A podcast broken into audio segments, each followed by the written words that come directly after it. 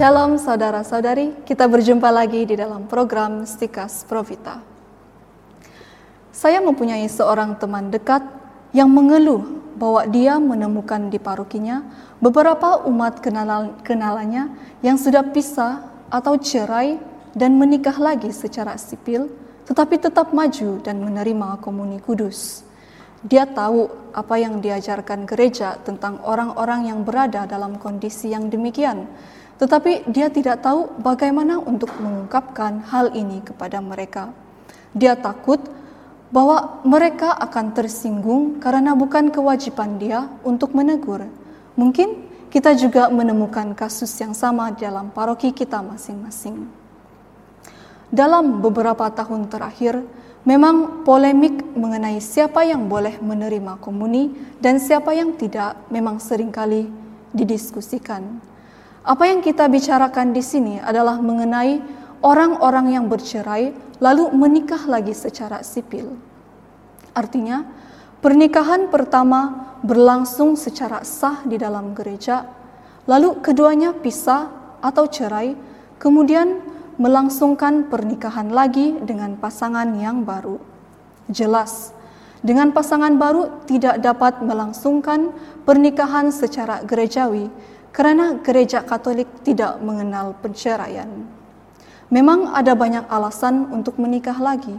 Singkatnya, orang yang demikian tidak dapat melangsungkan pernikahannya yang baru di hadapan seorang imam.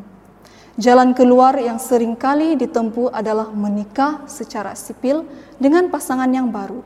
Tetapi apa konsekuensinya terhadap orang yang demikian? Kita lihat apa yang dikatakan oleh Paus Yohanes Paulus kedua mengenai hal ini. Ia mengatakan bahwa gereja meneguhkan praktisnya yang berdasarkan kitab suci untuk tidak memperkenankan orang yang bercerai dan menikah lagi menerima komuni di dalam Ekaristi. Mereka tidak dapat diperkenankan karena status dan keadaan hidup mereka yang objektif bertentangan dengan persatuan kasih antara Kristus dan gereja yang dipertandakan dan diwujudkan oleh Ekaristi. Selain itu, ada alasan pastoral lainnya, yaitu bila mereka ini diperkenankan menerima komuni, kaum beriman yang lain disesatkan dan bingung sehubungan dengan ajaran gereja tentang ikatan perkahwinan yang tak terputuskan. Bandingkan dokumen Familiaris Consortio nomor delapan puluh empat. Kita lihat baik-baik apa yang dikatakan oleh Paus Yohanes Paulus kedua mengenai hal ini. Larangan ini berkaitan dengan orang yang menikah sah dalam gereja sebagai nikah sakramen, lalu pisah dan menikah lagi dengan pasangan baru. Larangan ini tidak dikenakan kepada mereka yang menikah sah, lalu pisah, tetapi tetap hidup sendiri sebagai janda atau duda. Kelompok yang terakhir ini masih bisa diperkenankan untuk menerima Ekaristi. Paus Yohanes Paulus kedua memberikan alasan. Pertama, berkaitan dengan status mereka yang bertentangan dengan persatuan kasih Kristus dan gereja, dan persatuan ini ditandai dan diwujudkan dalam Ekaristi. Orang yang menikah lagi dengan pasangan baru bertentangan dengan kesetiaan kepada Kristus. Kedua, kalau diperkenankan menerima komuni, maka hal ini akan menimbulkan kebingungan di kalangan umat, bahkan umat beriman dapat disesatkan pemahamannya mengenai makna perkahwinan gereja dan Ekaristi. Karena alasan inilah, Paus Yohanes Paulus kedua cukup tegas di dalam hal ini. Tentu banyak umat yang sulit memahami ajaran Paus ini, dan sesungguhnya banyak umat yang juga tidak tahu tentang hal ini. Sehingga meskipun menikah lagi dengan pasangan baru, mereka tetap maju dan menerima komuni kudus. Banyak juga usaha pastoral yang telah dilakukan tentang persoalan ini. Bahkan pada tahun dua ribu lima belas dalam sinode para uskup tentang keluarga di Roma, banyak yang berharap bahwa Paus Fransiskus akan mengubah ajaran ini. Pada waktu itu sempat terjadi ketegangan antara para teolog di Vatikan, antara para teolog konservatif yang ingin tetap menerima dan mendukung serta mempertahankan ajaran ini, sementara para teolog yang liberal berharap agar hal tersebut diubah sehingga orang yang bercerai dan menikah lagi dapat maju dan menerima komuni kudus di dalam Ekaristi. Namun nyatanya, Paus Fransiskus tetap setia pada ajaran di atas dan tidak mau mengubahnya. Mungkin ada yang kecewa, terutama saudara-saudari kita yang berada dalam situasi demikian, seolah-olah gereja mendiskriminasikan dan menolak mereka. Kongregasi Ajaran Iman yang waktu itu dikepalai oleh Paus Benedictus ke enam belas berusaha menjelaskan hal ini. Mereka mengatakan, norma ini sama sekali bukan hukuman atau diskriminasi melawan mereka yang cerai dan menikah lagi, melainkan mengungkapkan situasi objektif yang dari dirinya sendiri membuat tidak mungkin penerimaan komuni suci tersebut.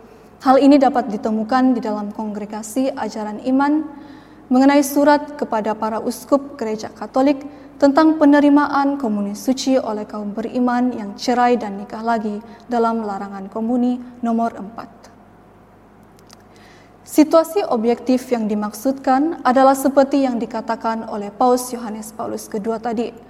Kalau ini bukan sebuah hukuman, maka tidak perlu merasa putus asa atau merasa didiskriminasikan. Kondisi orang-orang yang demikian yang tidak memungkinkan untuk menerima komuni suci. Ini sebagai sebuah konsekuensi karena cara hidup yang demikian, cerai dan kawin lagi bertentangan di dalam ajaran gereja. Untuk diketahui, kaum beriman yang demikian menjadi keprihatinan gereja juga. Mereka ini tidak pernah dikucilkan oleh gereja. Mereka tetap diundang gereja untuk berpartisipasi dalam hidup gereja. Umat beriman yang demikian harus mengetahui bahwa keaktifan mereka dalam hidup menggereja tidak boleh disempitkan pada soal penerimaan komuni saja.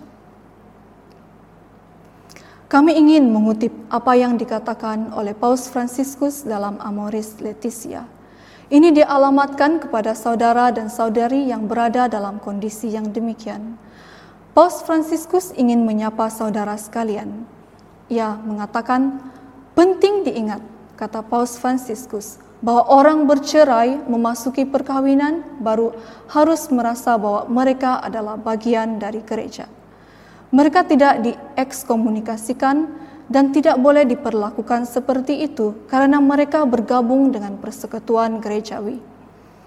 Situasi ini memerlukan perhatian seksama dan pendampingan penuh penghargaan dengan menghindari kata-kata atau sikap-sikap yang menyebabkan mereka menjadi objek diskriminasi serta mendorong mereka mengambil bagian dalam komunitas.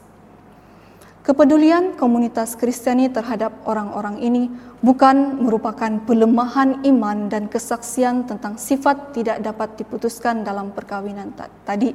Tetapi justru dengan kepedulian ini, komunitas mengungkapkan cinta kasihnya. Bandingkan Amoris Laetitia nomor dua ratus empat puluh tiga. Meskipun saudara tidak diperkenankan menerima komuni kudus, ini tidak dapat dan tidak boleh dijadikan alasan untuk memalingkan diri dari Tuhan dan gerejanya. Merasa diri seakan-akan dibuang oleh gereja atau didiskriminasikan. Mungkin menyakitkan, tetapi gereja tidak pernah menolak saudara. Gereja tetap ingin konsisten dengan ajarannya, juga supaya tidak menciptakan batu sandungan bagi umat lain tentang kesetiaan gereja pada ajarannya tentang perkawinan. Semoga saudara memahami dan mencintai kebenaran dan akhirnya diselamatkan. Salam Provita.